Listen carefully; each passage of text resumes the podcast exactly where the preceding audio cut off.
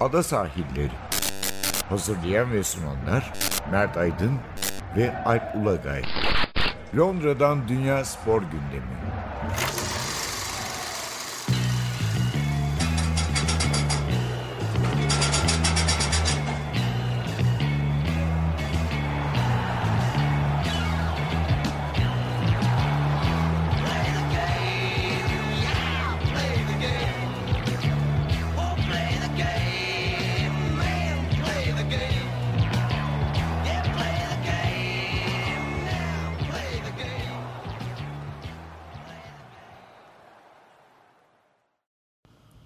Ada Sahillerine hoş geldiniz. Ben Alp Ulagay. Ben Mert Aydın.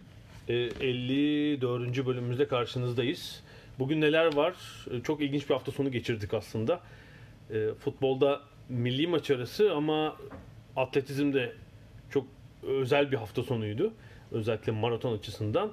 Jimnastikte Türkiye için özel anlam taşıyan bir dünya şampiyonası bitti. Ee, aslında teniste ilginç bir hafta sonuydu yine. Ee, bir yandan da işte Euro iki bin yirmi elemeleri vardı. Biz de çok uzun olmayan üç bölüm yapacağız. Evet. Önce futbolla gireceğiz. Evet. Türkiye-Fransa maçı. Ben şu espriyle başlayayım. Evet. Meşhur karikatür vardı ya. Hani artık ezberlediğimiz Türkiye'nin finallere gitmesi için onun onu yenmesi, ha, bunun evet, bunu evet, yenmesi, evet. Onun halasının bilmem ne olması, görümcesinin. Galiba ilk kez tarihimizde bu kadar şey gideceğiz. Bir aksilik olmazsa. Evet, ona bakacağız. İkinci evet. bölümde jimnastik yapacağız. Son bölümü de atletizm maratonuna döneceğiz. Tabii dünün başka olayı da yine e, futbol anlamında Bulgaristan-İngiltere maçında yaşananlar. Evet. Aslında bekleniyordu.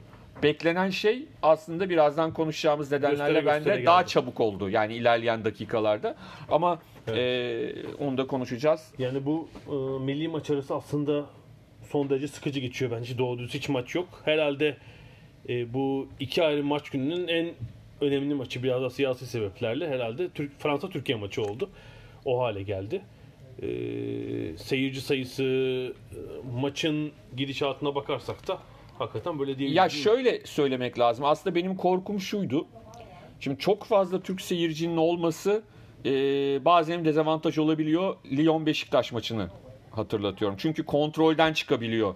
Hani sizin kontrolünüzde olmayan bir seyirci grubu da orada olabiliyor. Çünkü ben o Lyon maçından sonra kulakları çınlasın İbrahim Altınsay'la konuşmuştum. O da maçtaydı. O resmi Beşiktaş kulübünün hani verdiği biletlerden alıp gitmişti. Deplasman seyircisi bölümünde. Deplasman seyircisi bölümünde. Evet. Şey demişti. Yani o olay çıkaranları o gün demişti. Ee, üstünde hiçbir şey yazmayan otobüslerle geldiler Almanya'dan. Bütün Almanya'dan gelenlerden bahsetmiyor. Yani normal gelip maçını izlemeye Almanya'dan Hı-hı. gelenler var ama bunlar bir acayiptiler demişti. Yani ne kulüp bayrağı var ne bir şey var. Yani çok acayip. Benim de korkum oydu. Yani çok fazla insan olması bir yandan iyi ama bir yandan da araya girebilecek ve provokasyon işine üstlenebilecek kişiler olabilirdi. Çünkü tabii tek tek bilemiyorum ama mesela büyük çoğunluğu, ekseriyeti Fransız vatandaşı, Türk kökenli evet. Fransız vatandaşı olabilir. Ama ayırt etmek de mümkün değil. değil tabii e, neyse ki sorun çıkmadı. Evet, yani. Fransa'nın da korkusu şu, hatırlarsın iki bin birde Fransa Cezayir vardı. Evet. Ve tarihlerinde ilk kez oynuyorlar. Ee, sömürgecilikten kalan büyük bir tabii yani bizim öyle bir şeyimiz var. Olmadığı için Fransa'da bizim başka problemler oldu sadece ama sadece bir örnek olarak yazmışlar. Tabii, tabii, o, o maç Stade de France'taydı.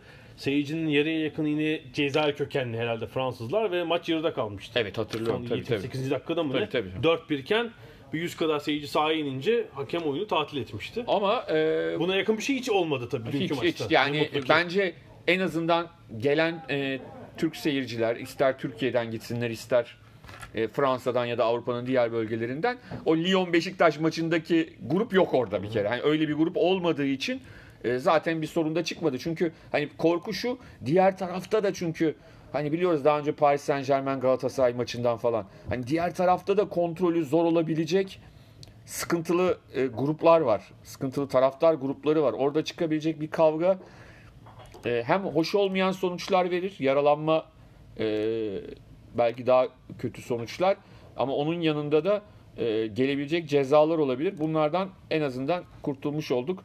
E, sonuç olarak da zaten maç sonucu olarak da e, hani daha ne isteyelim? Dünya şampiyonuyla dört puan aldı Türkiye Dünya Şampiyonluğu'nda. Aldı. Önceki elemelerin kötü bittiğini, aslında bu elemeler başlarken Türkiye'nin pek umut vermediğini söylemek lazım. Evet. Yani ve, ve de şu, şunu söylemek lazım. Daha önce de bizim e, böyle büyük grup liderlerinden dört puan aldığımız gruplar oldu. Ama e, grubun sonundakilerden verdiğimiz puanlarla ya gidemedik ya şey, mesela işte Hollanda. Hollanda dört puan aldı. Belçika'ya altı puan vermişti Türkiye gibi. Değil mi? doksan sekiz evet, elemeleri. elemeleriydi. Gibi. Yani e, bu sefer İzlanda'ya yenildik ama yani o da çok anormal bir durum değil. E, ama şu anda iki maç kala dört puan öndeyiz ve e, evimizde İzlanda ile oynayacağız. Hani diyelim ki ben olacağını düşünmüyorum. Bir kaza oldu ve yenildik. Hı hı. Son maçımız Andorra ile. Galibiyet yine orada Türkiye'yi en kötü ikinci yapacak.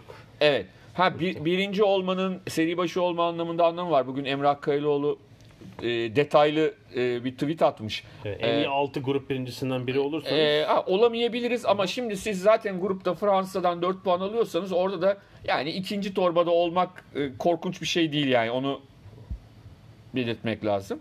E, söylemek lazım. Dün tabii yani benim e, düşüncem şu. Genel grupla ilgili olarak şunu söylemek istiyorum. E, bundan önceki yıllarda bizim şöyle sorunlarımız oluyordu. Bunu e, Fransa maçları için söylemiyorum. Mesela Moldova ve Arnavutluk maçları. Son dakika golleriyle kazandığımız maçlar değil mi? Böyle maçlarımız oluyordu ama böyle maçların bir yerinde biz gol yiyorduk. Şu anda gerçekten acayip bir savunma hattına sahibiz. Ve o golü yemediğimiz için, o golleri yemediğimiz için o son dakikada attığımız gol de bize üç puan getiriyor. Bu çok önemli. Yani Merih'le Çağlar'ın ya da Kaan'ın kimler oynarsa e, Türkiye'den ki özellikle Çağlar'la Merih'in altyapısının Türkiye olduğunu düşünürsek e, uzun yıllardır bu kadar güvenebileceğimiz ve bu kadar e, herkesi rahatlatan ya kaç yıldır sorun var burada bak bu ya, Alpay Bülent yani işte yani en son o. iki bin sekiz Avrupa Şampiyonası'nda atıldı. Türkiye yarı final oynadı Avrupa Şampiyonası'nda. Tarihteki ikinci başarısı değil mi? Ya şampiyona kimle bitti? Mehmet Topal mecburen. E, orada tabii falan. Sakatlık tabii çok özeldi. Ama yani Servet'le Emre Aşık oynuyordu galiba. Onlar bile güven veren bir ikili değil. değil tabii yani. İşte Alpay Bülent hani evet. bizim hani on iki on üç yıl olmuş. Tabii yani. e, efsane ikili diye evet. anlattıklarımız evet. onlar yani o ikisi bir de ayrı takımlardan onlar da gelmelerine rağmen farklı takımlarda oynamalarına rağmen hiç aynı kulüp takımında oynamadılar. Yani kulak şey e, anlatırlar. Alpay'ın hep anlattığı şey dışarıda Bülent abi diyor. Ama maç içinde Bülo, Bülent bir de küfürlü birbirlerine küfür ediyorlar devamlı olarak. Maç dışında her şey değişiyor. Ee, şimdi burada Melih'le Çağlar bir de şu çok önemli bir şey. Şimdi yurt dışında oynayanlar biri İngiltere biri İtalya'da oynuyor olabilir ama futbol dili orada oynanan oyun çok farklı. Ve burada ve İtalya'da, Almanya'da, İspanya'da bunu birlikte zaten şey yapabiliyorlar. Birbirlerinin dilinden de anlamaları anlıyorlar. İşte Kaan da aynı şekilde. E, bence orada iyi bir grup var. İşte sağ bekimiz Lille takımının sağ beki mesela. Zeki Çelik, sol sol bek e, Umut nerede oynuyor? Le Havre'da mı oynuyor? E, yani Le Havre'da değil de evet, şeyde evet. işte. He. E, yani sonuçta Le Havre'da oynuyor değil mi? Ben şimdi evet, şeyleri evet. karıştırmayayım. Evet, evet. Yanlış. Çok şey oldu birden. Bu ikinci maç yani ilk Arnavutluk maçı çok iyi bir gösterge değildi. Şu oluyor bazen. İşte bu milli takım tablosu Türkiye'deki yabancı sayısından sonra oldu falan. Mesela ilk Arnavutluk maçının kadrosuna bakınca zaten üç Eurotürk, dört otuz yaş üstü oyuncu. Öyle bir tablo yoktu ama bu maç değişti tabii. Emre çıktı, Cenk çıktı falan şey oldu gerçekten. Geri dörtlü Türkiye'de yetişmiş ve Avrupa'ya transfer olmuş. dört oyuncu oynadı mesela ilk on birde Fransa maçında. Yani, Çağlar'ın etkisi tabii büyük. Yani şey maçında da Arnavutluk maçının ikinci yarısında da o günce savunmanın düzeni başka türlü. Yani Merih'in e, önünde olduğunu çok söylememiz lazım. Bir Merih şeye gidiyor ama e, yani, Çağlar daha önde. Şimdi tabii. Çağlar biraz daha farklı bir oyuncu. Bence zaten birbirlerini tamamlıyorlar evet, o yüzden. Evet, evet, evet. Yani Merih hamleleri çok yani tabii daha agresif mücadele agresif, eden. mücadeleli ve hamlelerin de hani o sınırda yapıyor. Yani hani biraz evet, evet. ama o sınırı iyi ayarlıyor. Mesela belki, penaltı olmayan pozisyonda evet. mesela ucu ucuna. Evet. Ya belki İtalya'da işte İtalya'nın o avantajı var. Size oradaki o küçük şeyleri savunmada öğretiyorlar. Çağlar tabii daha e, işte ayağına hakim, biraz daha soğukkanlı, biraz daha farklı. Bence ikisi çok ideal bir e...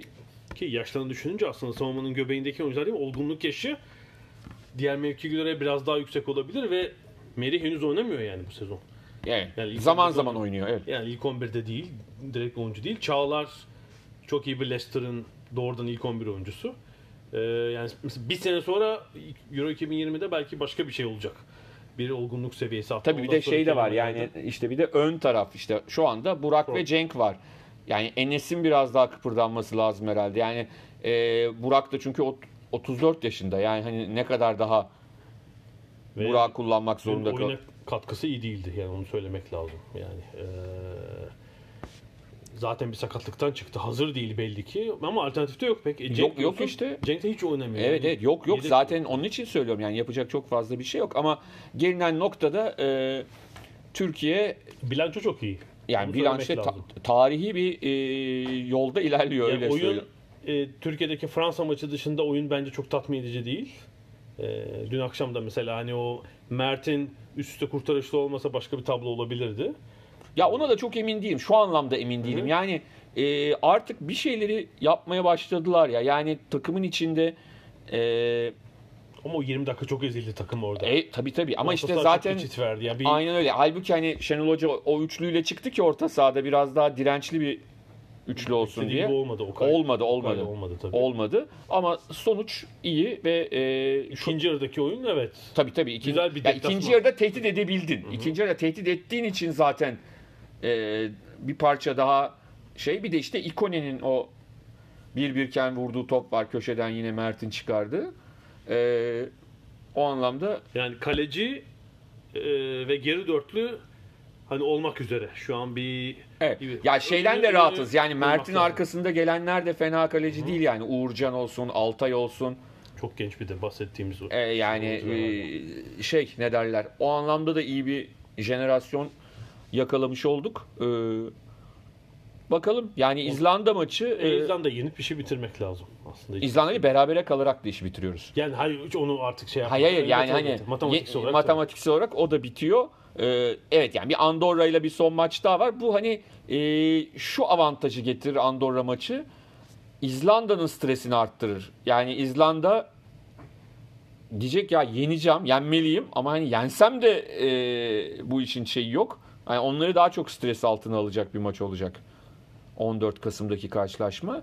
E, tabii burada şey var ne derler... E, bu arada dün şeyde burada konuşuluyordu yani modern dönemde bu dörtlü, beşli, altılı gruplarda Türkiye'nin birinci olduğu hiçbir eleme grubu yok. Yok.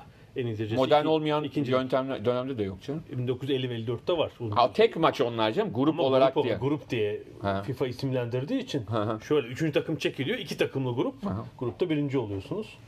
Pek bununla kıyaslanmaz yani. O, o bakımdan ayrı bir önemi olacak. Hani iki maçı kazanıp yirmi beş puanla bitirse Türkiye.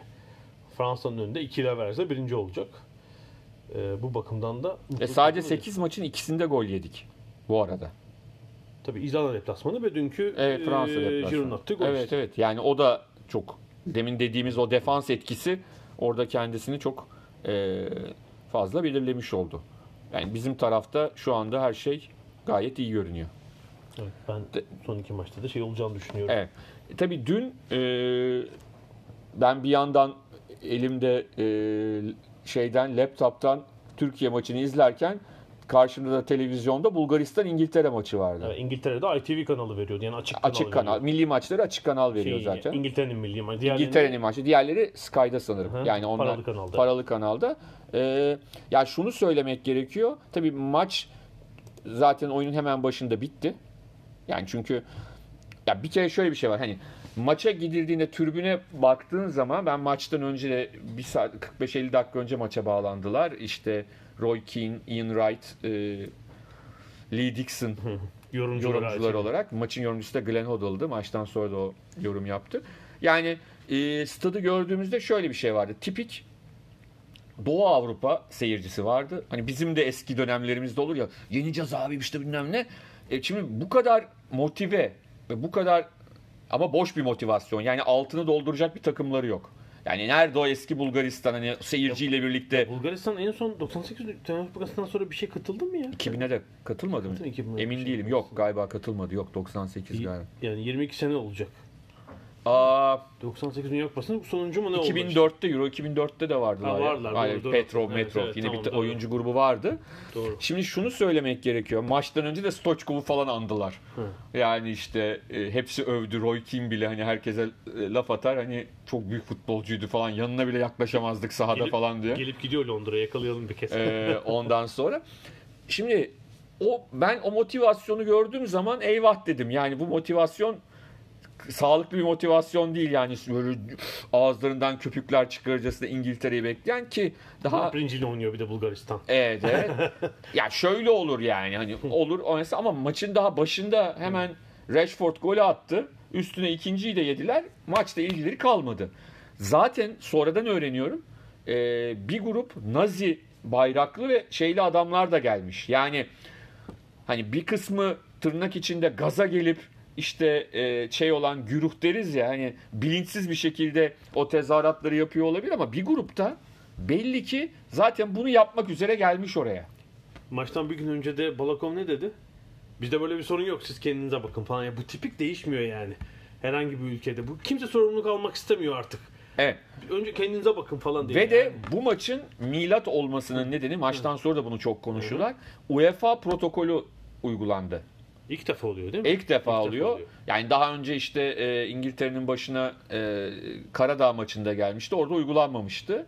E, hatta Ian Wright şeyi hatırlattı. Yani Muntari'nin başına geliyor ve bunu e, söylediği için kart görüyor hakemden. Yani protokolü başlatması gerektiği için İtalya Ligi'nde. Hadi yani, oyna, yani. oyna oyna oyna. Falan anlatabildim mi? Şimdi dün öyle olmadı. Dün Minks e, galiba değil mi? İlk kim uyarı yaptı? Minks yaptı. Evet, Minks yana yaptı. Orada uyardı, duymuyor musun? Artı e, Harry Kane de kaptan olarak direkt olaya müdahale etti. Üstüne İngiliz kenar yönetimi de müdahale ettiler. Orada bir Southgate herhalde U E F A'nın bir resmi görevlisi, hakem değildi yani. Bir, tabii tabii tabii. E, e, şeydi. Yani İngilizler zaten bunun olacağını, zaten şu konuşuluyordu hatırlarsan son bir haftadır.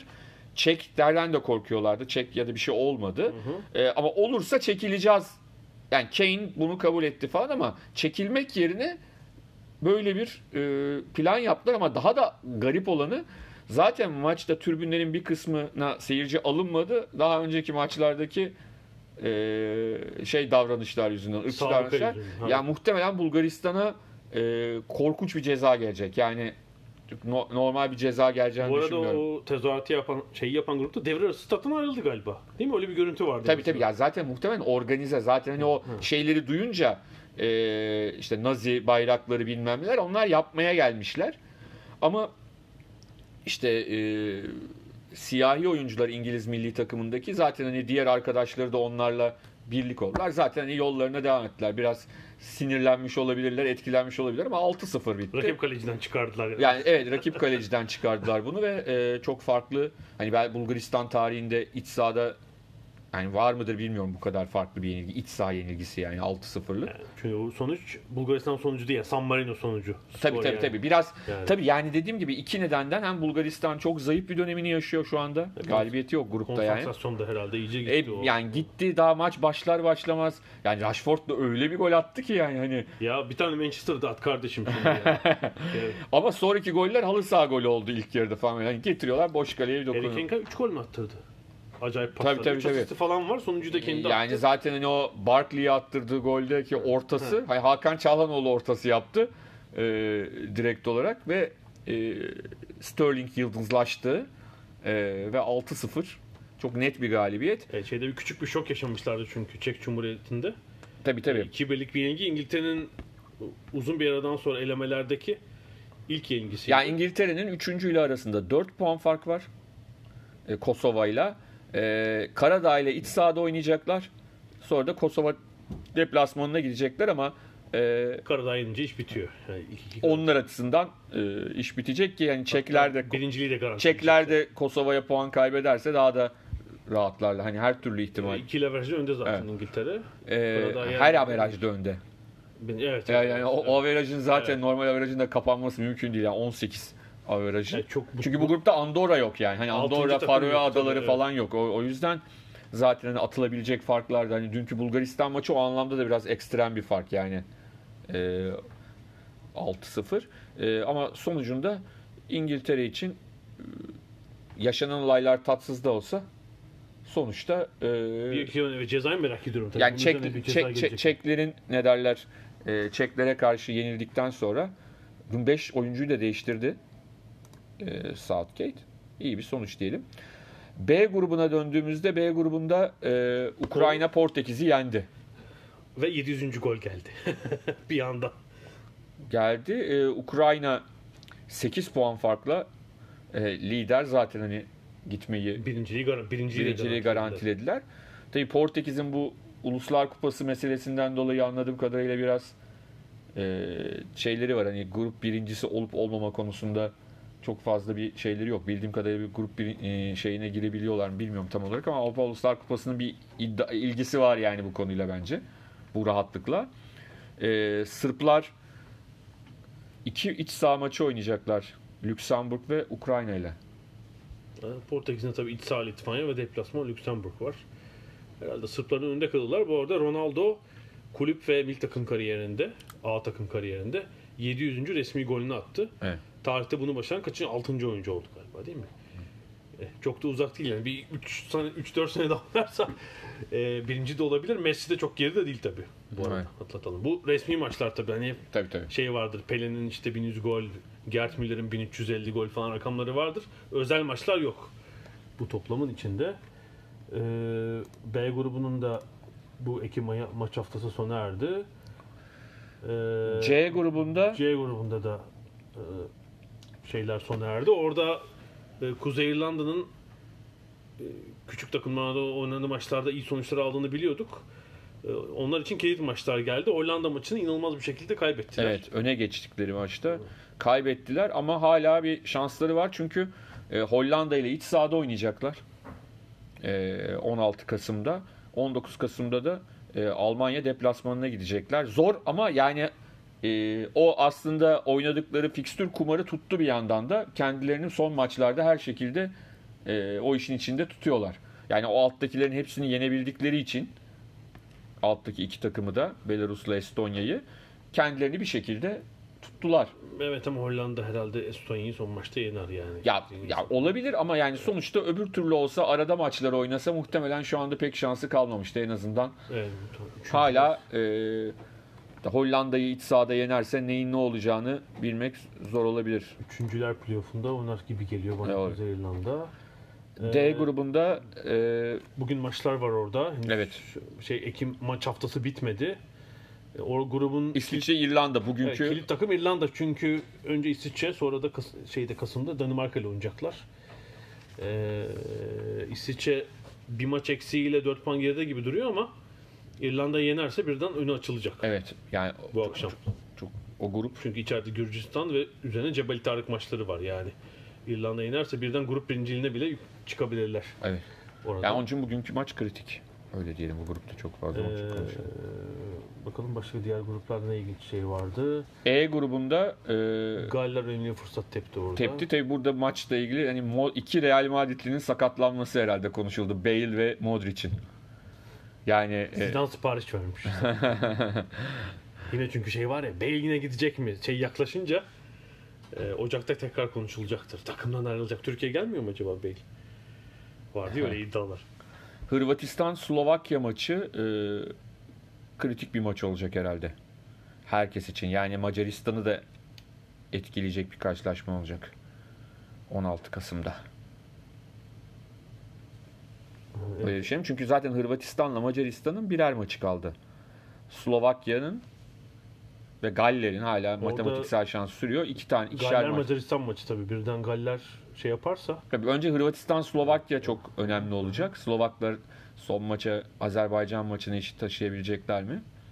Ee, heyecanlı olacak bakalım. Çok dört takım kafa kafaya olabilir yani orada. Ee, başka F grubuna bakalım. F grubu. F grubu. İspanya puan kaybetti ilk defa. Norveç deplasmanı ama bence hani çok da umursadıklarını düşünmüyorum. Evet, bu akşam İsveç deplasmanında bir puan kaybeder ama muhtemelen birinci olacak İspanya.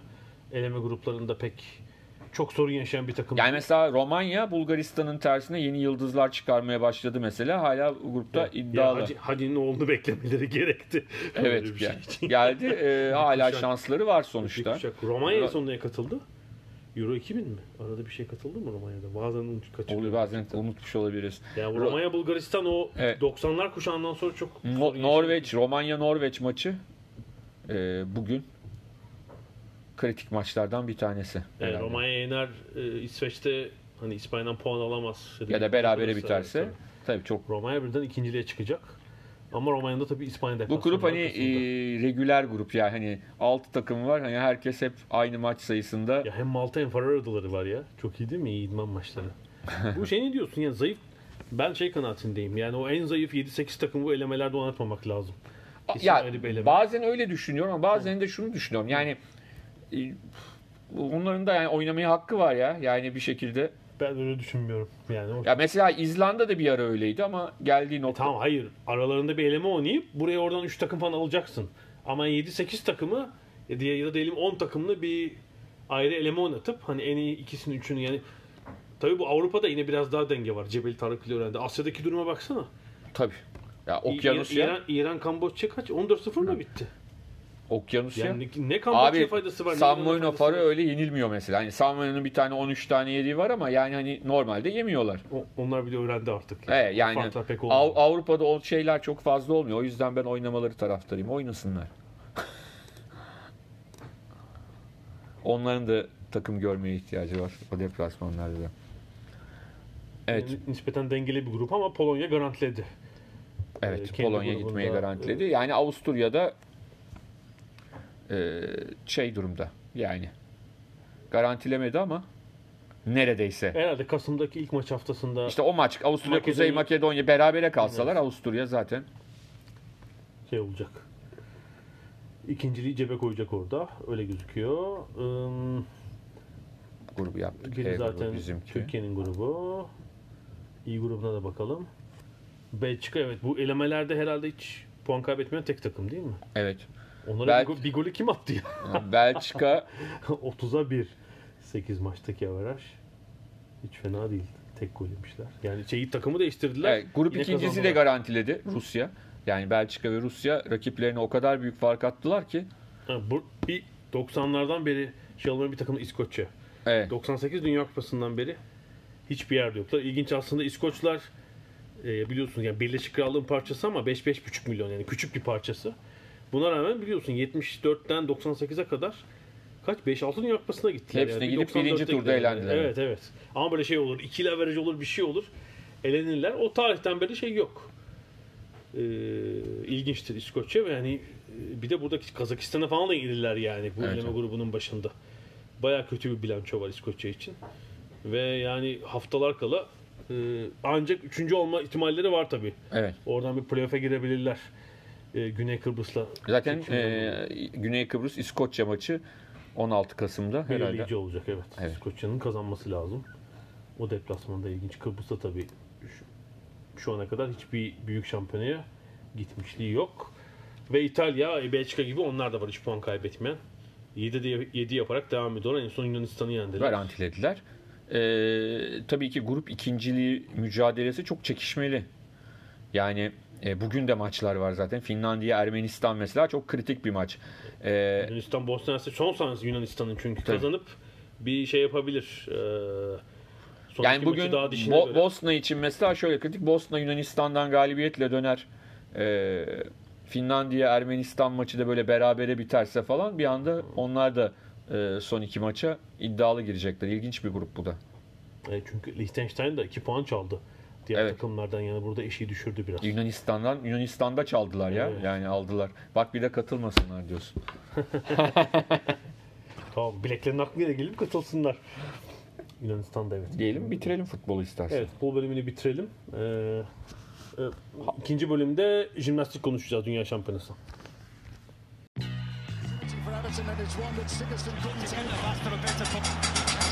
Ada sahilleri. Londra'dan Dünya Spor Gündemi.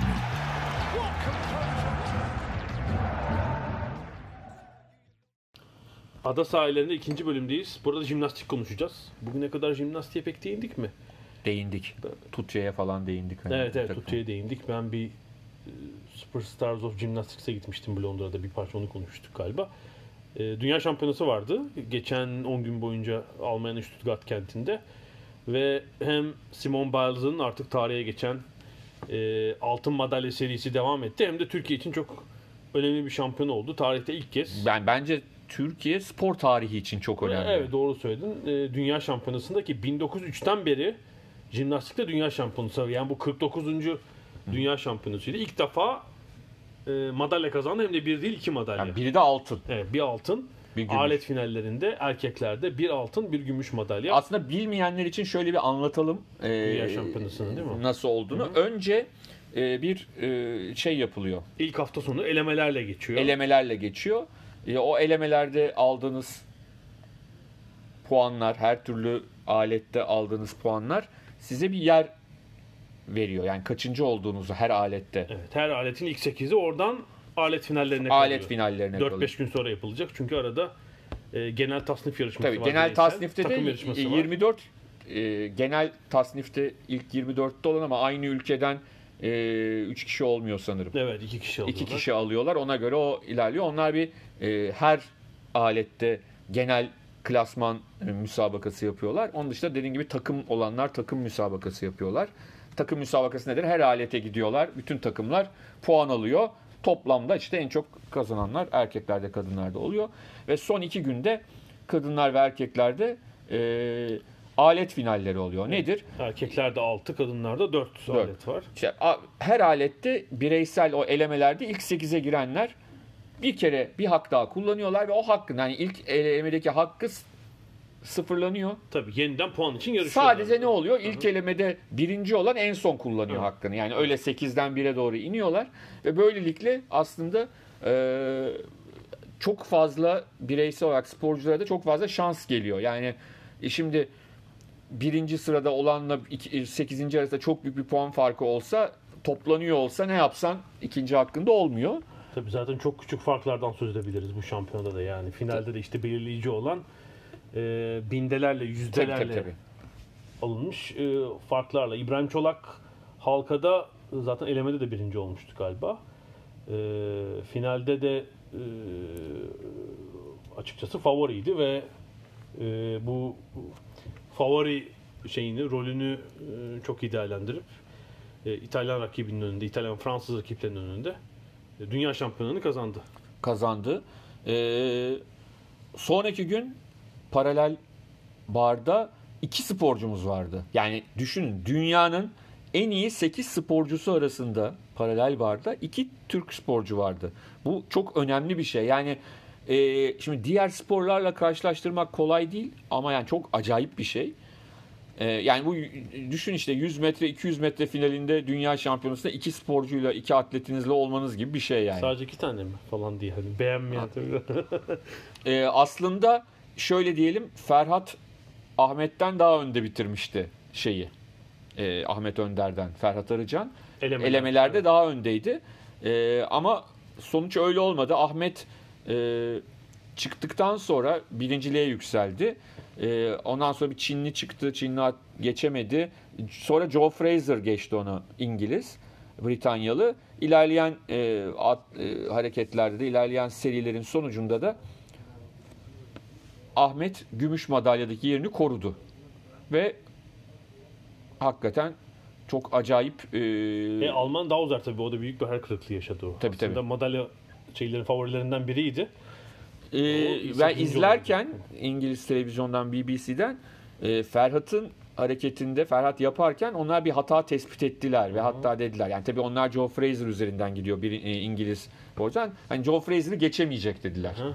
Çünkü o hata, hatta yorumu şöyle dedi. Hata dedi, e, bize daha küçük görünüyor olabilir ama hakemlere doğru bir bölgede yapılmış bir hata olduğu için onlar bizden çok daha ağır cezalandırabilirler bu hatayı dedi.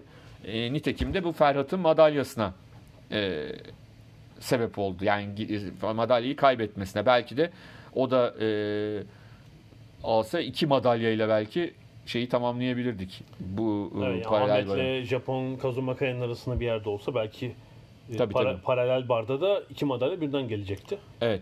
Ee, ama yani şimdi konuştuklarımız e, geçmişte çok saçma gelebilirdi bize. Yani şu anda ama iki sporcuyla madalya alabilir diye konuşuyoruz. Evet. Burada tabii, tabii bir de takım yarışında katıldı Türkiye tabii. beş tane tabii. erkek sporcuyla takım yarışında da on beşinci oldular. Tabii orada hedef ilk dokuzdu. Tabii. Çünkü bu dünya şampiyonası aynı zamanda olimpiyat elemesi niteliği taşıyor. Ee, geçen yılki dünya şampiyonasının ilk üçü ve eğer burada ilk üç, ilk dokuzda değillerse işte buradaki ilk dokuz.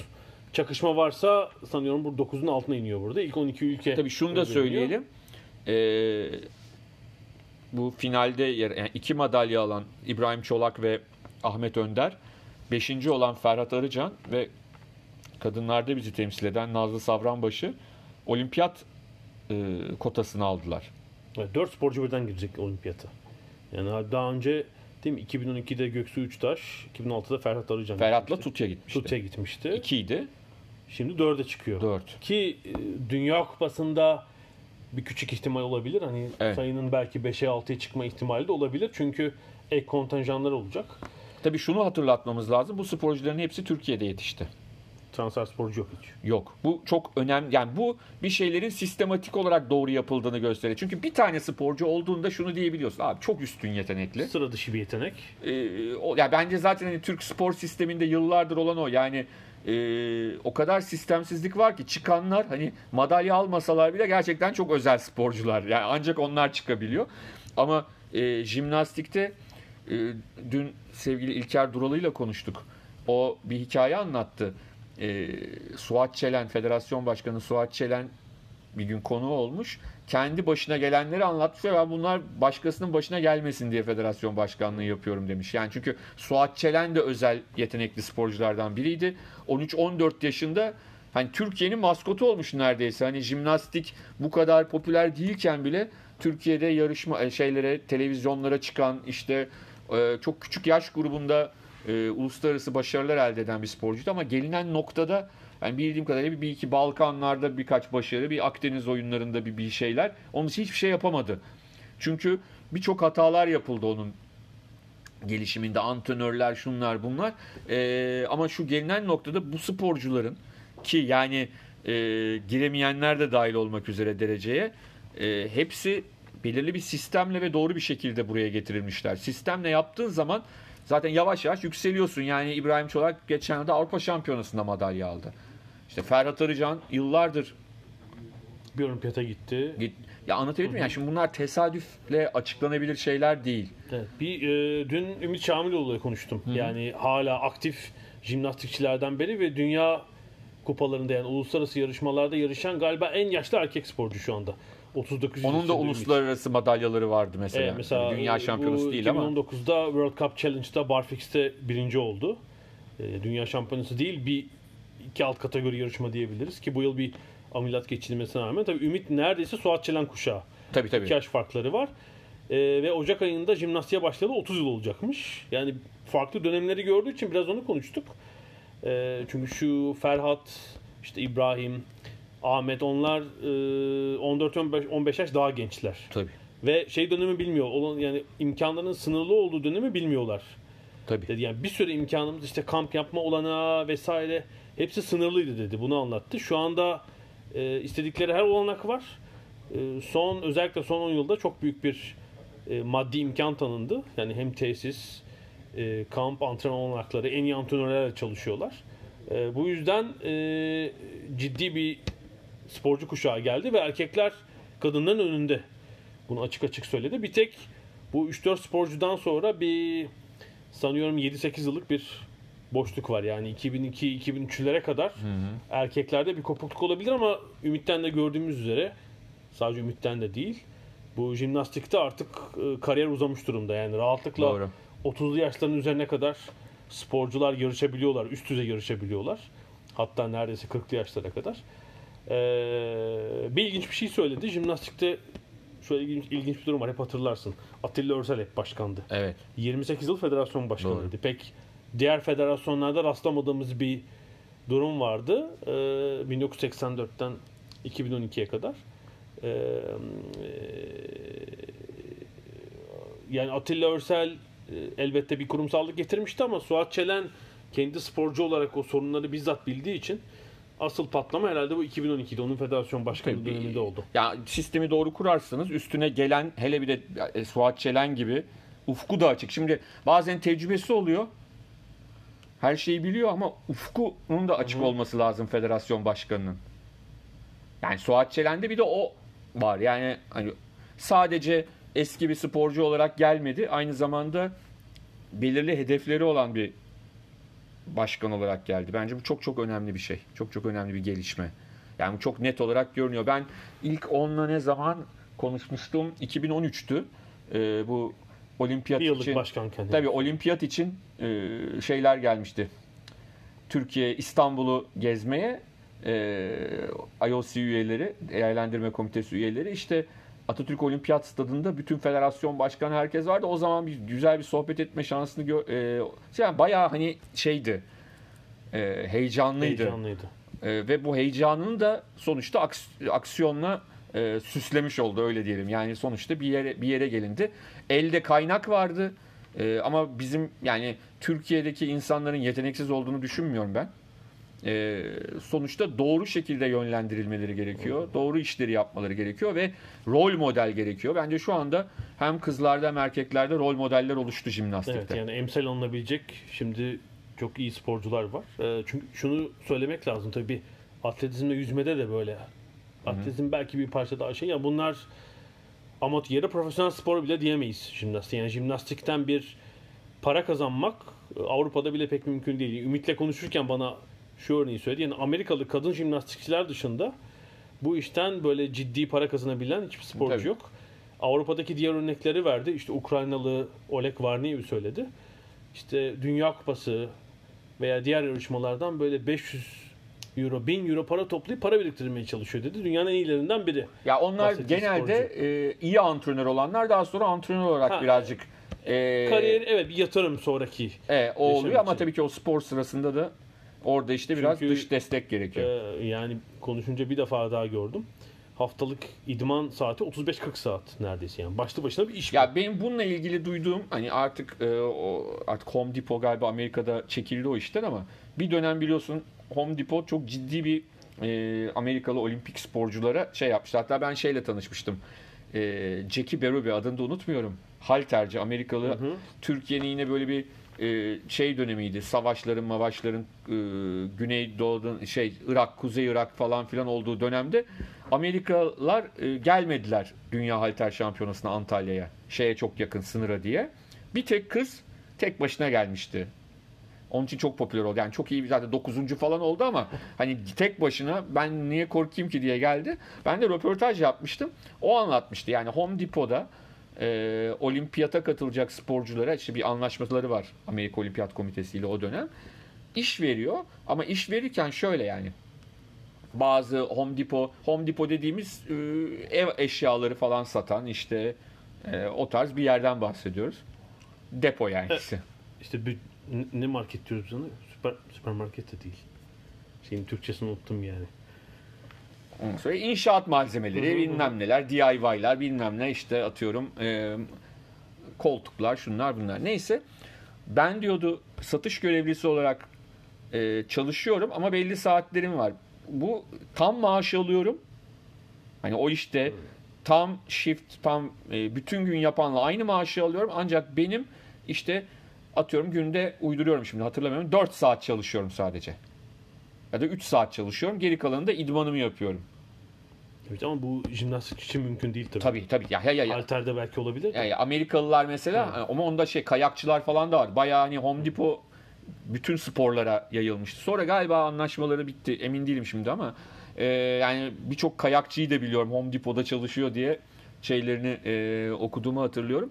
Ya böyle bir düzen bence en sağlıklı düzen. Yani jimnastik gibi çok günün çok fa- uzun süresini e, idmana ayırman gereken e, dallarda da artık hani o sporcu öyle ya da böyle bir şekilde şey yapılabilir. Bunu daha çok Türkiye'de ne oluyor? jimnastik için söylemiyorum. Hani belediyeler kendi bünyelerine katıyorlar, kendi kulüp kuruyorlar birçok belediye.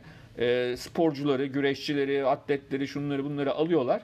Onlara tam zamanlı bir çalışan gibi, belediye memuru gibi e, maaş ödüyorlar ama diğer taraftan da işte İdman... Zaten hani belediyelerin mesela profesyonel futbol ve basketbola e, para yatırması kadar abes bir durum olamaz ama jimnastik mesela çok böyle bir alan yani. Tabii tabii yani aslında bütün hani bahsettiğin voleybolu da katarsak hani çok böyle e, artık e, fiyat, paraların çok e, yavaş yavaş yükseldiği spor dalları var, takım sporları. Hani onları hariç tutarsak diğer kalan bence tüm dallar için e, belediyeler hani futbola bunlara yatırım yapacaklarını onlara yaparlarsa altyapıdan itibaren çok daha e, Türk sporuna faydalı olur diye düşünüyorum. Hele jimnastik için öyle. Ee, bu arada bir istatistik çıkardım.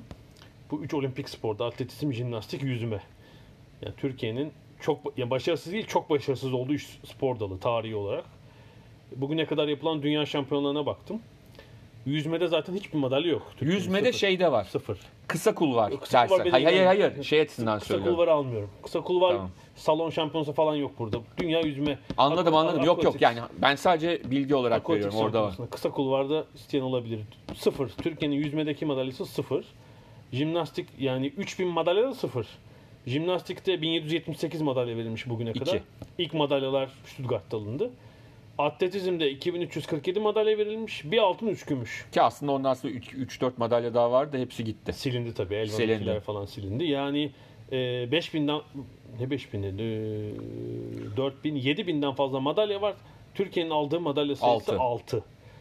Yani bu aslında Türkiye'deki spor politikası. Ülke olarak utanç verici yani. Bu, şimdi şunu diyemem. A B D, Çin, İşte eskiden Sovyetler Birliği, Doğu Almanya, Almanya, İngiltere, Almanya, Fransa bunlarla boy ölçüşmeyin ama yani madalya sıralamasına baktığında bir sürü küçük ülke şeyi de hariç tutuyorum. Hadi özel yeteneği olan Jam- Jamaika şeyler, işte, ya da S- Sırp, yani Yugoslavya, işte, eski Yugoslavya bölgesinde belki hani yetenek, e, aşırı yetenek e, vardır falan işte, ama yani yine de çok e, kötü bir bilanço şu ana kadar yüzde yüz. Ki bu madalyalar da hepsi iki binden sonra tabii, tabii, olmuş tabii. Madalyalar yani.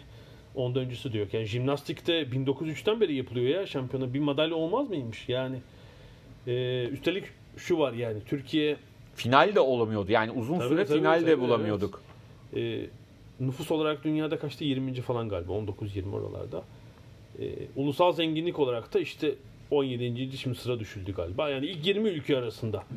İkisinde de yani herhalde onun hesabını yapsak o yirmi yani her ikisinde de yirmide olanlarda en kötü sportif performans olabilir. Belki Hind, İran, Hindistan. İran, Hindistan ki olabilir işte. Yani.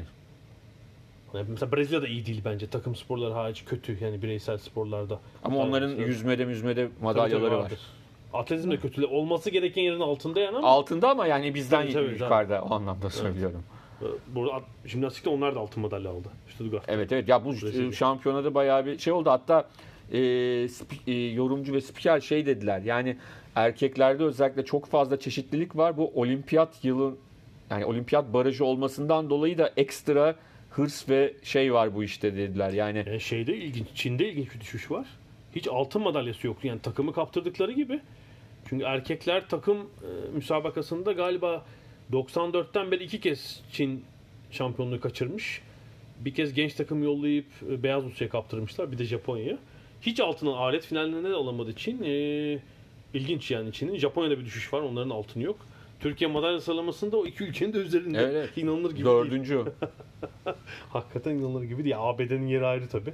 Hele kadınlarda. Ya orada zaten Amerikan kadın takımı. Hatta yine B B C'de şey esprisi yaptılar. Hani birinci belli. Simone Biles hani şeyde de hani bugün ikinci ile üçüncü kim olacak diye hani herkes onu bekliyor şeklinde. Beş altın aldı ve çok farklı alıyor bir de yani puan olarak yakın değil hiç. Bir aslında de... şunu da hatırlatayım. Hı. Aslında bunu daha önce konuşmuştuk galiba ama hani bazı şeyleri bin kere değişik yerlerde anlatınca nerede neyi söylediğimi unutuyorum ama bunu bir daha tekrarlamanın bir zararı yok. Bence bizim sporcularımızın e, aldıkları puanlar ve e, televizyondan da gördüğüm hani e, gördükleri saygı şununla da açıklanabilir. Güzel bir şeydi bu hikaye. Anlatmışımdır. E, kulakları çınlasın. Tutya'nın babası Hürriyet Bey'in anlattı. Hı hı. Şey demişti ya ben Tutya'yı on iki on üç yaşındayken de ki o zaman öyleydi ben tanıdığımda. E, uluslararası şampiyonlara kendi paramla da olsa götürüyorum. Hani küçük turnuvalara da. Çünkü hakemlerin tanıması lazım diyordu. Şu anlamda yani hakemler insan diyordu. Ve bunlar diyordu mesela bir Avrupa Şampiyonası, Dünya Şampiyonası, Olimpiyatta sabah oturuyorlar. Akşama kadar o masanın başında. Yani insanlar dikkatleri dağılıyor. Bilmiyorum, yani bunda bir ırkçılık ya da bir şey yok. Sosyal medyada geziniyormuş falan. Yani, yani şunu mesela işte makyajını tazeliyor bir hanımefendi hissediyor mesela Türk çıktığında. Mesela Rus, Amerikalı, dikkat kesin. Çinli, Romen o zaman hani Romenlerde, Romenlerde çok şey. O zaman daha dikkatli oluyor ama Türk çıktığında işte daha alt seviyede bir ülkeden biri çıktığında gözünü kaçırıyor ya da bir şey yapabiliyor. O anda dikkati dağılabiliyor. Biz çocuklarımızın dediği isimlerini onlara öğretmeye çalışıyoruz. Yani çıktığında makyajını tazelemesin. Bunu final için söylemiyorum. Hani finale zaten ilk sekize girdikten sonra. Çok güzel söyledin. Aynısını Ümit anlattı. Tabii Ümit evet. çok eski dönemi bildiği için. Tabii tabii. doksan sonu iki bin başlarında bile e, sadece Dünya Avrupa Şampiyonası için yani aradaki şeyler hiç gidilmezmiş mesela Dünya Kupası. İşte Ümit Bey kendi parasıyla hani diyordu ben ha. bir şekilde götürüyorum hani o şey olsun. Yani, çok komik bir durum değil mi? Yani jimnastik gibi de kendi parasıyla götürüyor veli. Yani jimnastik. E, ama biliyorsun ki Türkiye'de motorsporda değil ki. Ya. Ay Türkiye'de evet. çok ilginç bir şey var. Aslında dünyanın her yerinde öyle de bizde biraz daha şu maddi nedenlerden dolayı daha fazla oluyor. Yani veliler bir yerden sonra federasyon başkanı kadar bilgili, antrenörler kadar bilgili hale gelebiliyor. Yani şey ne derler? Çünkü çok fazla işin içine girmeleri gerekiyor. Biraz belki bu e, şeyin e, Türkiye Olimpiyat hazırlık merkezlerinin de bu anlamda bir faydası olduğunu düşünüyorum. Şey de orada çalışıyor mesela. E, İlke Özyüksel de orada çalışıyor. Evet, modern pentatlonda. Şimdi o, buradaki sporcular da o merkezlerden çalıştıkları için. Yani tamamen e, aman abi gideceğiz orada bizi almayacaklar. Yok salonda yer var mı yok mu bilmem ne değil. Direkt olarak zaten o sporculara e, ayrılmış yerler bunlar. Olimpiyat. Yani bin kadar sporcu çalışıyor bildiğim evet, kadarıyla evet. buralarda. Ya ben, bunlar olimpiyat potansiyeli olan tabii, tabii. hepsi gidemeyecektir tabii ama e, muhtemelen geleceğin olimpik sporcuları bir kısmı zaten belki evet. olimpik sporcu bir kısmı da geleceğin olimpik sporcuları. Evet, bu sporcular da öyle. E, o yüzden hani bunlar da önemli işler. Bunu e, ifade etmek lazım. Ve tabii ki aslında bütün bu bireysel sporların hepsinde çok önemli bir şey var. Antrenör. Antrenör neden önemli? Çok çok iyi bir antrenör de olabilirsiniz ama o sporcuya uygun antrenör olamayabilirsiniz. Bu hani okuldaki öğretmenlik gibi bir şey. Yani çok iyi bir öğretmen olmanız oradaki her çocuğa aynı şeyi vermeniz anlamına gelmiyor. Uygun antrenörün bulunması lazım. Hem karakterlerin uyuşması lazım hem e, güveni vermesi lazım. E, bunları da yakalamak gerekiyor. Jimnastikte belli ki bunlar da yakalanmış yani. Çünkü bu tip dünya şampiyonundan bahsediyoruz. Yani Balkan şampiyonluğuyla onu küçümsemek için söylemiyorum ama hani dünya şampiyonluğu demek hani dünyanın en iyisisin abi düşünsene sen. Halkada dünyanın en iyisisin. Başka mesela hangi işte dünyanın en iyisi olabilirsin değil mi? Yani gibi yani anlatabildim mi? Yani şimdi muhtemelen İbrahim Çolak kardeşimiz de hani dünya şampiyonu oldu ama yani yapanın algılaması daha zor bence. Hani ne, ne düşünmesi gerekiyor? Şu anda ben mesela düşünüyorum yani dünyanın en iyisi. Niye daha farklı almadın? Falan. Ya yok böyle bir şey düşün. Ama şunu da ifade etmek lazım. Bakın orada da görüyoruz puan farklarını. Çok yakınlar. Yani bugün sizin sporcunuz birinci olur. Öbür gün sekizinci olur. Bir gün ikinci olur. Yani Simone Biles dışında hani o tip böyle kesin çıkacak birinci olacak. Öyle biri yok zaten. Bu tip dallarda çok binde bir... E tabii şey oldu mesela. E, halkada Yunanlı Eleftherios Petrunias. Son üç dünya şampiyonu galiba. E, dördüncü oldu. Kontenjana gelen olimpiyata gidemeyecek. Yani e, izlerken aman hani şey demiyor. Aa bu sefer birinci olamadı da bilmem yani. Çünkü biz onu da yapmayı çok sevdiğimiz için söylüyorum. Bu öyle bir şey değil. Bu iş öyle bir şey değil. Keşke hep olsunlar. Yani hep şampiyon olsunlar ama orada o alet finalindeki o sekiz kişi çok önemli. O sekize girmek. O sekize girdikten sonra birbirlerine ne kadar yakın olduklarını gördük. Yani binde puanlarla birbirlerini geçtiler. Bunu unutmamak gerekiyor. Yani e, e zaten ö- olimpiyatta da şey değil midir? Şeref listesi. İlk sekiz her her spor dalı demeyelim. Her yarışmanın ilk sekizi şeref listesine girer. E, bence yani madalya alamıyor beş kişi tabii oradaki. Hadi bazen dört kişi. E, iki, iki bronzda atılan dallar falan oluyor ama e, şey olarak mesela desteği, parası ödülü e, onlar da hak ediyorlar diye düşünüyorum. Mesela dünyanın e, bu konuda konuşuyorduk ki sadece madalya alanlar değil. Ona yaklaşanlar akıl payı kaçırmış olabilirsiniz. Bir küçük bir aksilik olabilir. Yani işte iki kere olimpiyat dördüncüsü olmuş olabilirsiniz mesela. Ciddi bir çaba. E, Simone Biles'dan da bir parça bahsetmek lazım bu arada. beş altı madalyayla kapattı. Evet, yani Simone Biles bir anlamda hani şimdi bugüne kadar e, seyretmemiş olanlar bile hani jimnastik eşittir Nadia Comăneci'ydi yani hani. yetmişler işte Olga Korbut, Nadia Comăneci. E, bizim kuşağımızda biraz daha değişmişti. Tabii herhalde. seksenlerin başı, seksen olimpiyatlarında da var Nadia Comăneci. Ben orada izledim. Hani onu hatırlıyorum. yetmiş altıyı hatırlamam mümkün değil. Ama şey ne derler? Ondan sonra başka Rumen, isimler. Rumen kızlar işte çok. Tabii Gabriela Szabo vardı mesela. Szabo, Los Angeles'ta değil mi? Evet evet. İşte Mary Lou Retton vardı Daniel, Amerikalı. Daniela Silivas'ı hatırlıyorum. Herhalde falan filan. Sonra işte Rusları bilmem nesi bayağı bir e, isim çıktı ama hani Nadia Comăneci şey simge olarak o ilk on puanı tam puanı almış olması o zamanki puanlamayla e, filmlere konu olması. Bu arada e, YouTube'tan mesela yetmişlerin olimpiyatıyla bugünün jimnastik performansını izlerseniz o zamanki hareketlerle herhalde bu yıl şu anda değil ilk sekiz, ilk otuz sekize bile kalmadı. Ama şu da var, tersini yaptığında belki o dönemki Nadia Comăneci belki şimdi yarışsa şimdiki e, anlayışla, şimdiki işte antrenman teknikleriyle belki şimdiki Simone Biles'tan da daha yüksek puan alacak olabilir, bilemeyiz. Yani, yani kadınlar için özellikle tabii. Güç çok artmış durumda. Yani atletik tabii. Kabiliyet inanılmaz bir seviyede. Yani Simone Biles işte bir boyu kaç Allah aşkına? bir kırk beş falan herhalde. Ama inanılmaz bir e, yoğun güç var yani.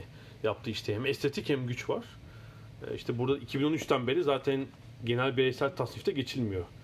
Yani iki bin on üç Dünya Şampiyonu. iki bin on yedide yok, katılmadı. Katılmadı. Bir Dünya Şampiyonası'na hiç katılmadı. Onun dışında genel tasnifte onu geçebilen yok. Aslında bir yaşla hani Türkiye'de olsa bak biz bunun geçini küçülttürdük, büyütürdük. iki bin on ikiye iki bin on ikiye katılamadı. Bir yılla kaçırdı. iki ayla galiba. Ya da öyle bir şeyle. iki ayla, evet. Ay farkıyla iki bin on iki olimpiyatlarına yarışamadı. Yani o zaman hani Gabby Douglas falan ne olurdu bilmiyoruz. Hani o iki bin on ikinin yıldızları Amerikalı. Tabii şimdi bir de üstüne şunu da söyleyelim. Amerikan jimnastiğinde büyük deprem oldu. Yani o e, tacizci doktor meselesi. Larry Nassar, evet. Yani e, bu, bu kızların toparlanıp hala bu işi böyle iyi yapabiliyor olmaları bile bir, önemli bir başarı o anlamda. Yani çünkü e, basit bir şeyden bahsetmiyoruz. Evet, yani onu atlatalım. Michigan Üniversitesi'nin ve Amerikan jimnastik takımının E, takım doktoru Larry Nassar e, yaklaşık yirmi yıldan da fazla, yirmi beş yıl boyunca e, olimpik jimnastikçilerin de aralarında bulunduğu yüzlerce kızı taciz ediyor muayeneler sırasında ve bu e, uzun süre ihmal edilen ama sonra işte F B I'nin falan da içinde. Çoğu da çocuk yaşta bu arada. Soruşturmayla, evet, yani çocuk yaşta taciz ediyor hepsini işte. sekiz, dokuz, on, on bir, on iki e, büyük bir deprem. Üzerine iki kitap yazıldı son dönemde. E, Larry Nassar da kaç yıl? yüz kırk yıla mı mahkum oldu? Hani bir, daha, hani bir davası daha var falan galiba ama tabii herhalde şey olduğu, sebep olduğu travmaları atlatması kolay değil. Yani yüzlerce kızın. Simone Biles o kızlardan biri. Birisi, evet. Tabii bunu açıklamak da bir cesaret istiyor. Kolay değil. Evet, gerçekten öyle.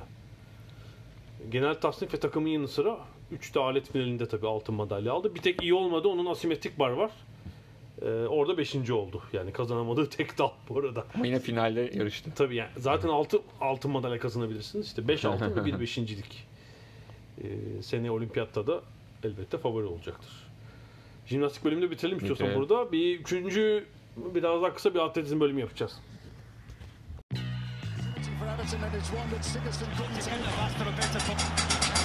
Ada sahilleri. Londra'dan Dünya Spor Gündemi.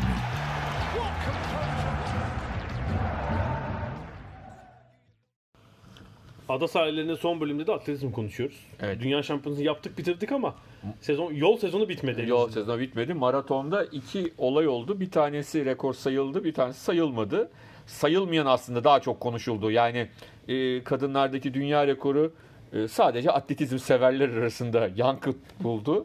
E, ama rekor sayılmayanı diyelim. Evet, ee, evet, tüm Cuma, dünyada. Evet, Ineos sponsorluğunda erkekler maraton dünya rekortmeni eee Eliud Kipchoge bir e, nasıl diyeyim limit aşma denemesinde deneme ve bu denemede de ona All Star bir e, şey tavşan grubu e, hizmet etti. Buna Ingebrigtsen kardeşler, işte bizim Türkiye'den Kaan Kigen, Özbülen de dahil olmak üzere Bernal Lagatlar falan böyle bayağı bir e, tavşan sürüsüyle birlikte evet, koştu. Amaç da burada bir maratonda iki saat barajı aşılabilir mi? E, Altına bir, inilebilir mi? Bir insan bunu yapabilir mi? bir elli dokuz kırk koştu. Yaptı, başardı. Tabii bunun sportif değeri çok tartışılacaktır. Bence yok e, sportif değeri ama insan vücudunun neyi nerelere getirebileceğini göstermesi anlamında önemli bir şeydi. Ama tabii işte ayakkabısı konuşuldu, şu konuşuldu, bu konuşuldu. E, İniyorsun sponsorluğu çok konuşuldu. E, bunların başka soru, sorunlar yaratabileceği üzerine e, insanlar konuştular. E, ama sonuçta Ee, resmen bir dünya rekoru sayılmamasına rağmen çok fazla konuşuldu. Neden rekor sayılmadı? Çünkü resmi bir yarışmada kırmadı. Tek başına koştu tavşanlarla birlikte. Yani bazen diyorum ki acaba hani e, genç birkaç atlet bulup bayağı bir yarışma yapsalar da rekoru saydırsaydı daha iyi olmaz mıydı? Çocuklar ölsün mü yolda?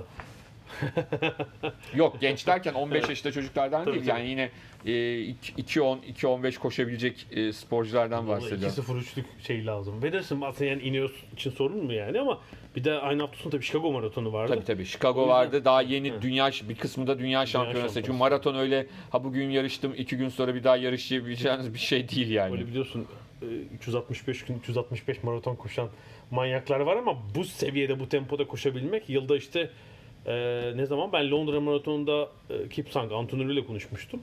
İşte iki ya da üç. Tabii tabii. Hani bütün sezon koşabildiği. Çünkü tabii, yani insanoğlunun limitinde koşuyorsunuz aslında. Tabii ki tabii ki. O kolay bir şey değil ya. O hani şey gibi değil, İstanbul maratonunda da falan hani lay lay lom koşarsın ya.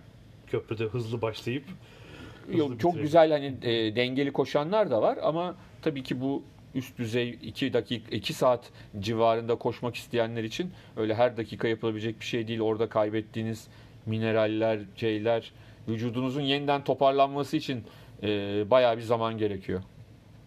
E, tabii birkaç soru işareti var değil mi? Ayakkabıyla ilgili bir takım şeyler var. Bu Nike'ın ZoomX Vaporfly. E, ya bu Ineos maratonundan önce de erkekler maratonundaki en iyi beş derece bu ayakkabıyla koşulmuştu. Buna dair ciddi soru işaretleri var. Sanıyorum Uluslararası Atletizm Federasyonu'nun biraz daha yakından incelemesi lazım. Çünkü Times'ın muhabiri denemiş herhalde. David Bates kendi derecesini bile gelişti. Yani am- amatör koşucular, her düzeydeki koşucular bu ayakkabıyla koştuklarında ciddi bir farkla en ilerini koşuyorlar. Yani acaba biraz şey çıkar mı? dört yüz ile bin beş yüz arası koşabilirsin. Ama hani çok seviyorlar ya. on bin ve yukarısında yok falan. Yok falan. Böyle şeyler oluyor yani evet, maalesef. Herhalde bir incelemeye tabi tutulacak. Çünkü ertesi gün yani Viyana'nın ardından herhalde yirmi dört saat geçti tabii Amerika olduğu için. Chicago maratonunda bu sefer Bridget Koskey'i kadınlar maraton dünya rekorunu çok seksen saniye farklı inledi ki iki bin beş miydi Paul Red Kılıç'ın evet, rekoru? Yani on, on dört sene önceki rekoru çok açık farkla kırdı. Yine aynı ayakkabı. E, maratonda bu yani maratonun emekleme dönemlerinde belki olmuştur. Yani uzun yıllar yanına yaklaşılamayan bir rekorun bu kadar büyük farkla kırılması da biraz soru işareti uyandırabilir. Ee, iki on beşin altına indirdi sonuçta dünya rekorunu Bridget Koskey'i ve yine aynı ayakkabı söz konusu. Ee, yani evet, atletizme bir heyecan getirilmek istediğini anlıyorum. Bu sefer de malzemelerle ilgili bir sıkıntı. Yani umarım doping konusunu tabii bir kenara atıyorum. Belki birazdan değiniriz ona ama ee, herhalde daha incelenmesi lazım. Ki Nike Tape olayların içinde işte Oregon Project'inde. Ha şu var yani. Ha şunu yapabilirsin abi. Bütün sadece Nike değil, bütün spor firmaları sporculara ayakkabı temin eden benzer ayakkabılar yaparlar. Herkes aynı şekilde şöyle, koşabilir. Şöyle patenti Nike'de olduğu için şimdi ona benzer tabii bir şey yapamıyorlar ve zaten diğer firmaların şikayeti var. Hı hı. Yani Nike e, şeye ay eşitlik şey olur anlamında he, söyledim he. En azından hepsi onunla koşmuş olurlar. Yapacak bir şey yok. Ay parayı biz kazanacağız diyor tabii ki. Hayır, aynısını yapmasın öbürleri de Ar-Ge şeyleri bölümleri yok mu? Yani bir şey yapsın ha kardeşim. İyi çalışmıyor işte. Ar-Ge bölümleri demek ki iyi değil yeterince. E, doping konusu derken de orada da bir yani herhalde sen geçen hafta şey diye bitirmiştin ya, bu konuyu konuşacağız diye. Salazar olayında bir gelişme oldu bu arada. Evet. E, Nike Oregon Project Alberto Salazar'ın e, yönetiminde iki bin birden beri devam ediyordu ve Dünya Atletizm Şampiyonası sırasında Salazar'a ve Doktor Brown'a dörder yıl ceza verilmişti. tam da bizim podcast'i herhalde kaydetmemizden iki gün sonra mı? Birkaç gün sonra Nike e, Eugene'deki projeyi edin. kapatmaya karar Kapattı, verdi, bitirmeye. Evet. E, Nike'ın C E O'sunun üzerinde de sadece bu olay sebebiyle değil, farklı evet. e, soruşturmalar sebebiyle bir baskı var. Böyle bir karar aldı. Tabii e, şimdi geçmişe dönük sporculara etkisini, şeyini bekliyorum gerçi. Mo Farah Aşkogu maraton öncesinde biraz bombaladı İngiliz gazeteciler. Bombaladı ve derecesi de yani beklediğinden de daha düşük bir sekizinci oldu. Olabilir. Yani, e, onu da söyleyelim. Yani e, işi çok kolay değil. Mo Farah'ın da değil, diğerlerinin de olmayacak. Hani diğerlerinin bir kısmı şöyle diyebilir. Ya yeni başlamıştık falan diye kendilerini kurtarabilirler ama Mo Farah önünden geçiyorduk falan. Hani Mo Farah'ın sörüne ne olur onu merak ediyorum eğer bir sıkıntı çıkarsa. Nesini? Sör ünvanına. Aha. Ünvanına. Ver ünvanı geri. Kraliçe malın ünvanı. Artık şey olacak zaten hani özellikle atletlerde falan hani on yıl on iki yıl geçmeden ver herhangi mi? Bir şey hani sadece unvan değil böyle sokağa salonlara falan filan oralara ismini vermemek gerekiyor. Türkiye'de onları düşünsene değil mi? Salon, evet. Pist, mist. Hepsi olumlu değil mi onların? Aslı Çakır Alptekin falan. Hı hı. Ee, evet bu bakımdan İlginç bir hafta sonuydu yani. Jimnastik, atletizm. Tenise çok girmiyorum artık. Orada da Coco Gauff'un on beş yaşında Linz'te ilk turnuva şampiyonu. Üstelik Lucky Loser olarak girdiği turnuva. Eleme tablosunu aşamadı. Çekilen bir sporcunun yerine, tenisçinin yerine turnuvaya dahil olup finale kadar gitti ve ilk şampiyonluğunu kazandı. Ama Lucky dedin zaten ya. Evet. Şanslı yani. bin dokuz yüz kaç doksan Jennifer Capriati'den beri galiba. Hı hı. En genç şampiyon W T A'de. Yani. Aynen. Sonu Capriati gibi olmasın da daha sonra ortası Capriati gibi olmasın. Capriati'nin sonu iyiydi. Evet. Başı iyiydi, arada. Sonu iyiydi. Arada bir bunalım oldu. Ee, Gauff'unki hep iyi gitsin. Öyle diyelim. Evet yani ailesi bir iyi koza örmüş gibi gözüküyor etrafına. Ee... Evet, Serena ve Venus ablaları da onu koruyor. Evet, ilginç. Erkeklerde de Medvedev'in Şangay turnuvasında kazanıp bu iki bin on dokuzuna damga vurduğunu söyleyelim. Yani iki bin yirmi yılında farklı şey bir tablo olabilir. Ya da gelecek yıl biz hala iki bin yirmi birde bekliyoruz artık. Gerçekten. beş altı böyle konuşuyoruz. Yani e, bu yıl da yine üçü kazandı. Yani Djokovic'in Avustralya'yı alması, Nadal Fransa'da zaten falan diye. E, Wimbledon'a evet. Geri döndü Federer falan. Dey olabilir. Bu kez farklı olacak falan. Olabilir. Evet sanıyorum bu hafta da Ada Sahilleri'nin sonuna geldik. Ee, gelecek hafta yeni bölümde görüşmek evet, üzere. Evet artık Premier Lig'de olacak. Aynen. Gelecek hafta. Hoşça Hoşçakalın.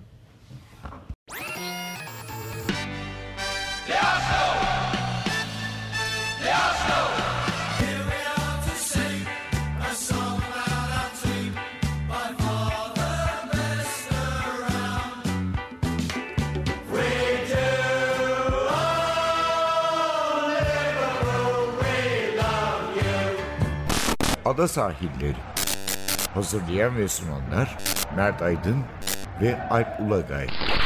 Londra'dan Dünya Spor Gündemi.